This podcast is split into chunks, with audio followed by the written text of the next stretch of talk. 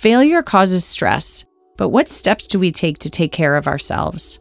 My next guest, Anya Land, she shares some personal stories, but also how she took personal ownership and some tools that she used to check in on herself. Failing. Failing. Failing. I know. We talk about failure Some battles you feel like you lost. and survival. Some battles you feel like you win. It's tough. I had to make some tough decisions. We've all faced failure, but what steps do we take to launch ourselves into success? I'm Sarah Brown, There is life a blessing, Achieve your dream. and then what we do with it. and this is Failing Forward. Welcome, Anya. Thank you for being here today. Oh, thank you so much for inviting me, Sarah. What you're doing is amazing. I think since we first met Yeah. at Bold Fusion and we talked about failure then, failure has spiked on on my radar 10 times over since then. Okay, it is, it's definitely the buzzword. a lot of what I experienced and come to like know about myself is like I handle stressful situations differently. Like my body just um, processes stress differently. Um, and knowing that I study public health um, Yes. and what I know about how stress resonates with people, I think that, you know, as an African American woman and how I've um, perceived stress is differently than others. Um, but it doesn't mean that other people don't experience the same level of stress and how that affects their body. So, little known fact um, the white males account for seven out of 10 suicides um, in 2015. So, of the seven out of 10 suicides, um, white males occupy a majority of those. You wouldn't think that, right? Never would, I would never know that. Um, and the rate of suicide is highest among middle-aged white men. Um, and last thing is, for every suicide, there are 25 attempts. So when you think about like how at any from the men or from any of them? from men. okay. So when you think about, and these um, stats came from the Centers for Disease Control on the Fatal Injury Report of 2015. Okay. And so when you think about what that means, like I know how I process stress, but I'm not immune to this. Right, like I am not a singular case. Um, I think in the last couple of years, there there have been situations that I've been in that have caused me to be successful in my career, but almost at the detriment of my family um, and my friends. And so those are what I would consider to be failures in their own right. well, give me an example. So let's talk about that because I, I think that's really Mm-hmm. interesting.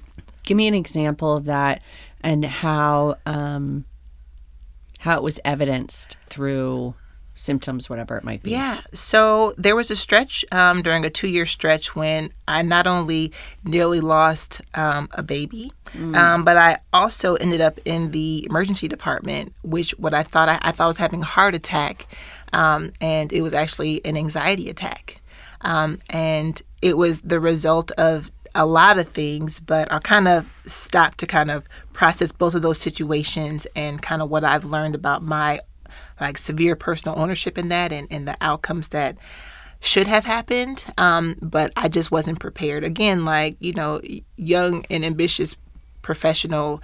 Um, I I can totally understand this concept around in I think in America we play hard and we work hard. yeah.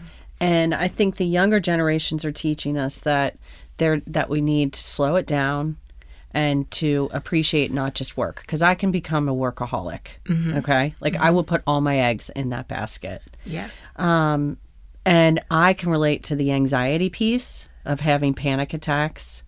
Uh, and there are other options out there, which I want us to get into. Oh, absolutely. but yeah, tell me, tell me how this came about for you. Yeah, so when I was working at a previous employer, um, I was given a project management role, first time with the title. Great work, um, great mission in what I was doing. Um, and the task at hand was to complete 52 or so unique reports that were each like 50 pages apiece. And these were like huge reports, lots to go into them. And so I accepted the task knowing that I was familiar with the content. It fit my background. I was prepared for this in terms of like academically. I had gotten my master's in public health. Um, I had had practice doing them in the past. So I thought to myself, you know, I can do this from an academic perspective. I have my plans in place, timelines in place, stakeholders in place. Um, but during that time, talk about putting all your eggs in one basket. Um, at the time, my family and I was a little bit split. So my husband and my oldest son were living in one City and you city. were in another. Yep, and I was in another. And so I saw that as the green light to put all my eggs in one basket. I worked, you know, 10, 12 hour days. There were nights when I would be in the office till two in the morning. Um, and this was a pace that I kept for around six months. Wow. So I wasn't eating well. I wasn't drinking well. Um, I wasn't sleeping at all. And I carried that burden of stress because I didn't want people to know that I was, again, trying to do the best job that I could on the job. But what that took to get to that point um, landed me in the emergency department. And it was a day when I I'd actually taken some time to go to lunch with a friend. Yeah. And so you would think, like on the surface, everything was going swimmingly. We were ahead of schedule. Um, I had time to meet with a friend. You had it all under control. Had it all under control, right? And then as we were driving back to our, the office, I got like a tingling sensation in my arm. Um, my heart was racing, just going back to the symbolic environment that was so toxic for so long. Now, I'll pause here and say that, you know, two months prior, I started going to um, physical therapy because I couldn't lift my shoulder over my head. And part of that was because I didn't have a, a good working area. Again, like working wherever I could. My shoulders were hunched over. I didn't have good posture because I was just at a computer working feverishly. do do do do do. Mm-hmm. Yep. I didn't stop and think like, huh, I wonder why I'm going to physical therapy. I wonder what the root cause of that is. I didn't I didn't have time to stop and think about why my body was responding in that way until the straw that broke the camel's back was just going back to the building um, had my heart racing. And so I went to the emergency room. They checked my my EKG my heart rate blood tests everything. And it was my blood pressure was high. Um, my heart was racing because I was just anxious. So the doctor put me on bed rest. And I think the the failure in that was even after I Wait, left were you pregnant then? no I wasn't. No, I wasn't okay, pregnant okay. then This okay. so even at that point, um, the doctor put me on bed rest, and you know, I I stopped to think like, wow, I'm I'm going to be on bed rest, and I remember the next day I was on bed rest with my laptop in my lap. Trying to send my husband an email about why it would be okay for me to just work from home so I could finish up what I was working on because I didn't want to miss a deadline. And thankfully, he totally shut down the idea and was like, You're on bed rest. Like, No. yeah. so he was my advocate in that Yes. sense. He was there for me to just to say, you just just stop. Yeah. And the reports finished, everything was fine, and I Project the- was successful. project was successful, yeah. And In- I, I left the job From a work perspective, it was successful. Right. Not from a personal. not from a personal perspective. That ended horribly. Um, and so um, that was one situation where I thought, you know, I probably should have. There are some things that I could have done differently there, like taking personal ownership over that whole situation. I was so focused on being flawless in my execution of the project that I didn't take the time to check in on me. me. And I didn't call in people to support me and say, I need you to check on me because I'm going through a really stressful time. And my default mechanisms are to just bang it out, to to not talk about it and just get the job done. Isolate head down. and get it yeah. done. Yeah. And so that was a failure on my part. I didn't do that well. So then, you know, moving forward, again, this is in a, within a two year period. Um, Did you stay in that job, or were you like, no, I don't love this. You know, this isn't I, right for I me? I actually didn't. Another opportunity was offered to me, and so Did you have to ask for it, or no, did it just come up? It just kind of fell in my lap. And so my stars aligned, and you know, it was great that I moved into another role that was, again, another promotion, another thing that I felt like I was prepared for um, with my skill set, with my background, ready to just hammer out the work. My family and I, we got together, same city, all things were kind of working together um, in my home life. Um, but again, as a young professional in a new role with high expectations, um, I again fell into a situation where I create a situation where the stakes were really high. I did not set any boundaries per se on what my limitations were. Yes. Um, and at the time, I was pregnant. And there came a day when I almost lost my child. And it was in a moment when I was, again, overstressed with what was going on at work, not in a good work environment where my um, the people that I work most closely with were a bit toxic and not supportive. Um, and it's one thing to know from like a statistical perspective that um, black women are three times as likely to die due to pregnancy and childbirth than white women What? Why?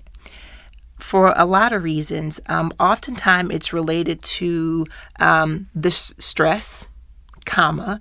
Um, you know, there, there's a lot of them, right? So, stress is one factor. Um, another is racial discrimination.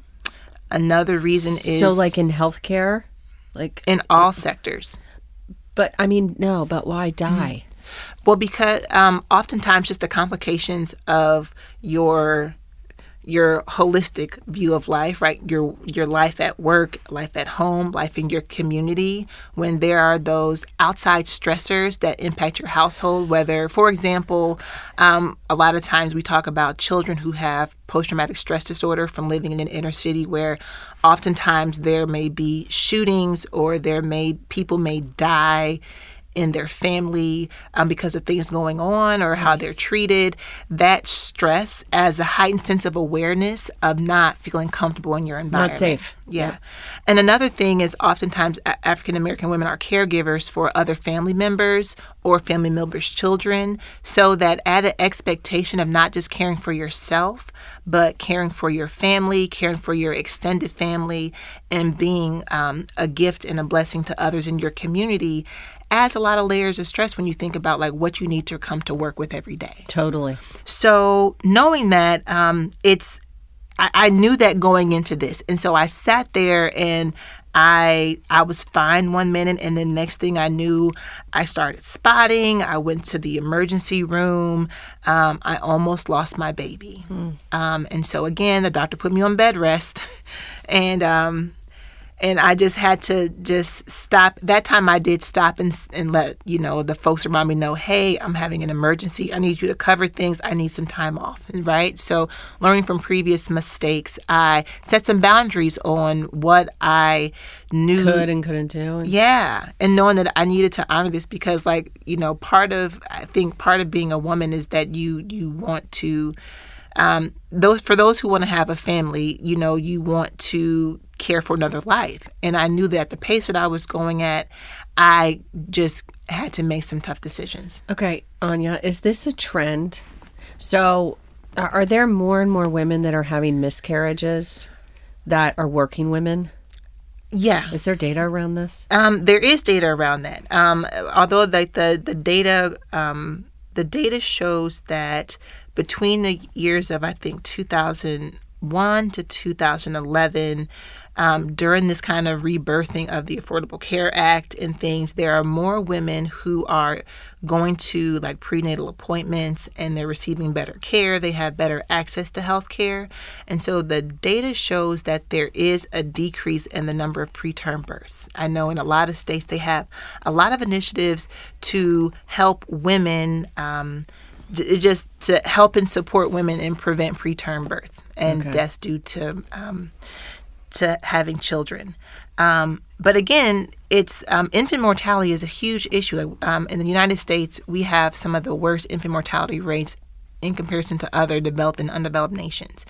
Um, and again, that stress is a trigger of that. And d- is that a socioeconomic um, demographic, or it doesn't matter? It doesn't matter. Um, and so the rates show that um, African American women do have the highest rate of infant mortality in comparison to Asians. So, um, to give you some perspective, there's 11.3 per 1,000. Um, the rate is 11.3 per 1,000 for African American women. And in compared to Asians, their rate is 4.2 per 1,000. And so you'll see there, you can I'm I'm not going to like equate that to like your socioeconomic status because I've spoken with a lot of educated women who have um, also suffered from preterm births or miscarriages. And so I don't want to say that it's directly linked to socioeconomic status, but there are different factors that play a role in that. Like, yes, um, access to healthcare is one, your education is another, your social support is f- another. So, um, to take a step back, when you think about the number of women who um, are upwardly mobile in their careers and they relocate and they don't move to an area where they have a social support, Support. system or their family isn't there, that adds um, an indirect level of stress about who do you call when you need a referral for a good doctor? Who do you call when you need a, a babysitter? Like, who can be there to counsel and coach you? Who do you trust? Mm-hmm. Right. And so there's, you see that there's this increase in like education, but when you're upperly mobile and you have ambitious goals, you're not oftentimes thinking about, well, I'm going to take this position with the raise because, and knowing that you have a support network and friends in the new area, you take the position. Right. And so it's a trade off, and you don't really think about that. I know I didn't think about that. Like my, my family and I have moved seven times in the last 10 years. Are you kidding me? No, no kidding. Oh my god. So, and I know I'm not alone in that. You know, Sure. as soon as we'll, you know, we network and communicate with other like upperly mobile families, next thing you know, they're they've been relocated or they moved. So it's just, you know, we talk about the positive of having a transient population of um, young professionals who are moving up in their careers, but the downside to that is oftentimes the support system doesn't move and no with them. Mm-hmm. support system. Yeah. Okay, so let's talk about what are our solutions here. Yeah, so solutions are huge. So I, you know, by nature of who I am, I do take severe personal ownership over my faults. But for each of those faults and from what I've learned about my failures, um, I do have some solutions. So um, the first thing that I identified from my two situations was that I didn't intervene when my body showed early biological signs of stress. Okay, so listen to your body. Yeah. Um, at the time, I wasn't sleeping well. I wasn't drinking enough water, and I didn't have enough mental health preparedness. Again, What does that look like? right. So, mental health preparedness is when you have a healthy level of excitement and not anxiety. So, mental health preparedness is how you really think about what you're doing in terms of self care. Okay. So it's one thing to be anxious about something, but are you turning your anxiety into excitement over what's to come? And so when you think about what that looks like, that means uh, part of it is expressing what you have to look forward to, but also what you're going to need in those moments to self care, whether it's, you know, regular massages, whether Yes. it's checking in with your mentor, your advocate, or your coach on how you're doing. So I've been really good about the massages. Great. Um, but checking in with mentor, mm, not so much. Okay. Yeah. Or Or, even coach. having um, scheduling time on your calendar to just do a self check. So, one thing that I do is every week I'll set a recurring appointment to just check in with myself.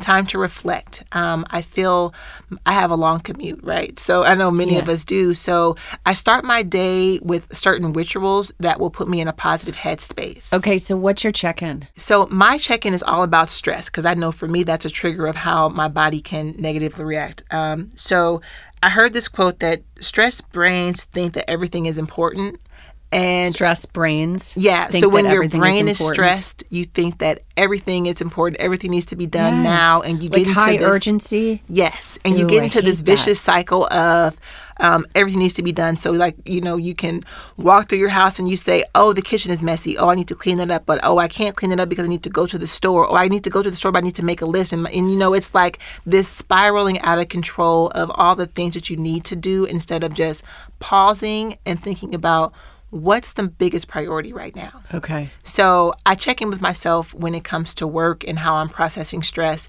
just to say, well, what's most important right now and what do I need to move forward. Okay. Um, so what's the circa thing? So, circa, it's kind of my response to if I get into that point of thinking that everything is a high priority. Yeah, which I that happens to me a lot, just so you know. Okay, same here, same here. So circa. So first I I chunk it. I look at what the issue and the problem is and I try to process it in terms of things that I need to do together to address the problem. So chunk it. So um again with uh an example that I could give you is Yeah. I am working on a cultural competency champion program right now, Okay. which is great and super stressful, but I'm really excited about it. Yes. Genuinely. So oftentimes I'll get an email request for um, inviting more people to the program. And I think to myself, well, do I need to develop the program first or do I need to reach out to get people bought into the idea? And so the chunky piece comes in looking at what the real problem is. Um, I need to simultaneously develop a program and get people bought in, but I chunk the request. So I'll prioritize sending a direct communication to the group and give them the the outline, um, saving the dates, and getting the buy-in, um, and asking for resources. So, like, I'll chunk what needs to happen first, second, third, and fourth. Got it. Instead of just thinking about, oh, I have this program that's that's I need to implement immediately. Okay. The I in Circa is ignore your mental chatter um, that voice in your head that clutters your thoughts. And I think that a lot of people say that they are um, they have attention deficit disorder because they always have a lot of thoughts going on in their head. Yeah. And essentially, you quiet the chatter.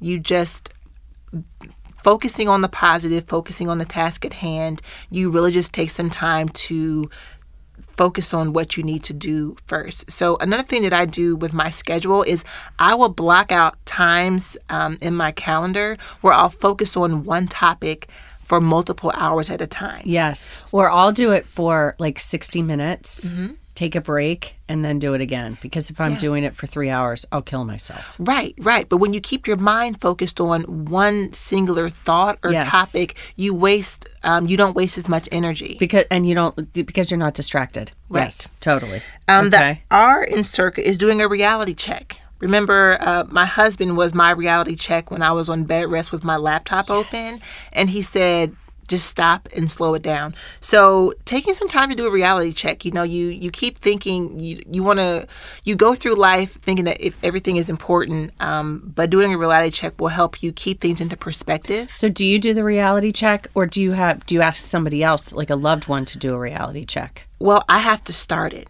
right? The change starts with me. I take personal ownership over how I spend my time. Okay. So part of that is holding myself accountable for checking in and then calling in people that I need and I trust. Trusted advisors. Absolutely. Okay. Um, I'll try to wrap this up. So the next one is No, the control check. Um, make sure that you have. I always control check to me is recognizing: Are you playing offense or defense?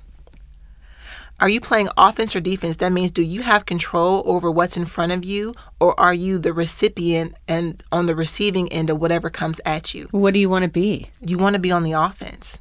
You want to be on the offense because when you're doing your control check, if you're on the offense, that means that you are two steps ahead of your opponent. That means that you're two steps ahead of your deadline. That means that you have control over what you're pushing out and what you're receiving. When you're on the defense, you can end up in the emergency room not knowing how you got there. Yeah.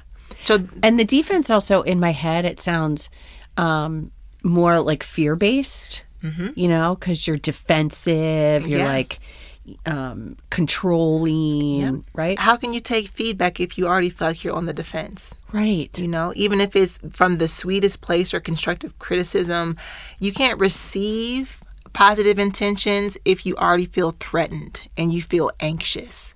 And so that's why the control check is important for me because I like to stay on the offense so that that way it gives me some leverage in terms of how I'm investing my time and what I need to process to move forward into a better place. I'm going to add one more thing about this offense thing, this control check. Um, I have noticed that in the most stressful times of my life, when I was white knuckling it and trying to control everything versus releasing and feeling sort of powerless in a positive way, um, I just would, if something happened, I could only control my response to it versus trying to c- always control the outcome. Absolutely. Does that fit into that too? totally fits. Okay. That's what you have to do so that that way you can be open to possibilities. Right. That's that's kind of the key Brilliant. there. The A in Circa stands for your attention shift. And so attention shift is important for me when I get into a stressful situation because it will help me be laser focused on what I need to what I need to do in that moment. Um, oftentimes when we have a lot of um, a lot of birds in the air, a lot of balls in Yeah. play, you can feel like you're not making progress on anything because you don't have anything solid to ground yourself to. So having um, your attention shift to one thing um, really does just help you get more clarity and um, do deeper work in what you're trying to do. Yeah, and I notice that when I am the most stressed or I don't remember what occurred during my day because I've been doing 500 things, which Mm-hmm. happens. You ever had that at the end of the day? You look back and you're like, what did I do today? Yeah. It's frightening. Yeah. Or you can't tell which day it is because Um, can't- you've had multiple days with 500 Yes. plus things. yes. But if I focus on like one thing that day versus bopping around to 50 others, Mm-hmm. Yeah. that's when I feel more grounded. Yeah. And so that's love this. that's my that's my approach to things. Like I think that this isn't just uh, a a black woman issue. It's not just Oh, a no. millennial issue. This is this, we all process stress differently, but being more uh, attuned to how your body's responding is so important. And the last thing I want to drive home is that it really is about make sure that you're keeping your priorities in sync. Okay. You have to keep your priorities in order. so are you super clear on your priorities? super clear. Um, And you and your husband, you guys talk about that? We do, but you know, our priorities are different. The way that I process them is different than his, but we usually end up in the same place, and he knows how I need him to support me in that. And my friends know how I need them to support me in keeping those goals into perspective. And so I realized that oftentimes negative things happen when I, my priorities aren't in check. So I try to fill my life with things that will um, keep me in a positive space with my priorities. Um, God, family, and work. I keep mine really simple. Yeah. I don't set elaborate goals for myself. I kind of relinquish the need to be right. And I just keep a simple philosophy for what I want to accomplish. And, you know, I just, I value the, the process of bringing people on board to really share my vision and what I'm trying to accomplish, but also hold me accountable to myself and to the work. Yeah. Uh, we've we had another podcaster guest, um, Kirk Platt, and he, Kurt talks about he's very crystal clear on his priorities, and I think his was God, sobriety, family, maybe others in sobriety, and then work was five. Yeah. But he's got a super successful architectural firm, Right. you know? But he said if he keeps those priorities in line, mm-hmm. he's able to be successful in all of them. Because I think you know my definition definition of success has definitely changed over time. Like I don't view success just as a job well done, and I don't view failure as fatal. And so, in that moment, you have to really think about what's important here, and work can't be one of those if you really want to make a life that's worth telling the story about. What made you get go to this shift about um it sounds like you've taken more like ownership over the anxiety and the baby. Yeah. What was that shift? What What made was me about get that there? shift? Yeah. Because um, I forgot. It was something that wasn't even directly related. Somebody was like, you know, when you point the finger at somebody, there's three fingers pointing back at you. Mm-hmm. And I felt convicted to the core. And I Mm-hmm. said, oh, I need to like, I need to process this. And, and so then I start to ask myself, fi- why five times? Yeah, yeah, yeah. I love that. I didn't do X, Y, and Z. And I played a role in it. yeah, and so it was Did you get that from doing the whys, the five whys? Well, it kind of just all like organically came about. I mean, because I mean, two years is not that much time. Two years, two positions, um, like two different tax brackets. It like my life just grew exponentially. Two kids, my life grew so much so fast. I had to use that time to reflect every morning to figure out like. Damn, this is great to be here, but God, how did I get, Get here? here. And why did that go so horribly? And I don't have, I can't afford, I don't have that luxury of like failing repeatedly, knowing that the stakes are getting higher and higher and higher. So, you know, like a 45 minute commute to work and 45 minute back home with that time to really like figure out like what role I play in this and what I want to do, that behavior is what kind of got me here. Are you an introvert or an extrovert? Extrovert, but my husband's an introvert. So, do you you had quiet time? Like, would you literally turn the radio off in your car? No, that drives me crazy. I, I fall asleep driving. I will. So what I do is I listen to inspirational material that puts my headspace. Like what? Tell um, me what those are. Oftentimes TED talks. Um, Yeah. Oftentimes, like um, Les Brown or Tony Robbins or Joel Osteen has a really fantastic audiobook. Um, I know what you're something like something like I am, and so I'll, or like autobiographies. I listen to a lot of rich content that will help my mind go to a more positive place where I Dig that. I think about like, okay, this is what happened to them and this is what they're saying, but this is how it resonates with me. And honestly, it comes it comes into like a sixth sense about, you know, when you hear a motivational speaker talk about a topic and then key words or phrases will resonate with me and it enlightens me about ways that I can improve my life. I love that. And I love um, failure isn't fatal. Mm-hmm. Beautiful. You are an amazing guest. Thanks for being here today. Thank you, Sarah. I know you're really busy, so I really appreciate the time. Anytime. All right. I want to thank everyone behind the scenes Anna Bulkey, our producer, and the incredible team at Gwyn Sound. If you liked this episode, please, please go to iTunes, subscribe, rate, and write a review.